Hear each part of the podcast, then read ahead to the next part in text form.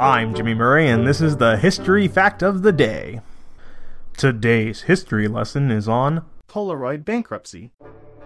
Polaroid was an American company best known for its instant film and cameras. The company was founded in 1937 by Edwin H. Land.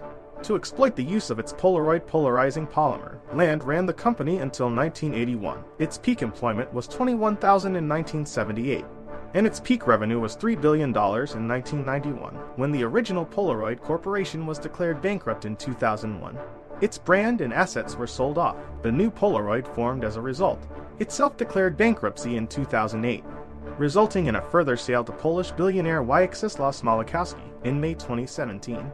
The brand and intellectual property of Polaroid Corporation were acquired by the largest shareholder of the Impossible Project, which had originally started out in 2008 by producing new instant films for Polaroid cameras. The Impossible Project was renamed Polaroid Originals in September 2017, and in March 2020 was renamed to simply Polaroid. The original Polaroid Corporation filed for federal bankruptcy protection on October 11, 2001. The outcome was that within 10 months, most of the business had been sold to Bank One's One Equity Partners. OEP Imaging Corporation then changed its name to Polaroid Holding Company. However, this new company operated using the name of its bankrupt predecessor, Polaroid Corporation.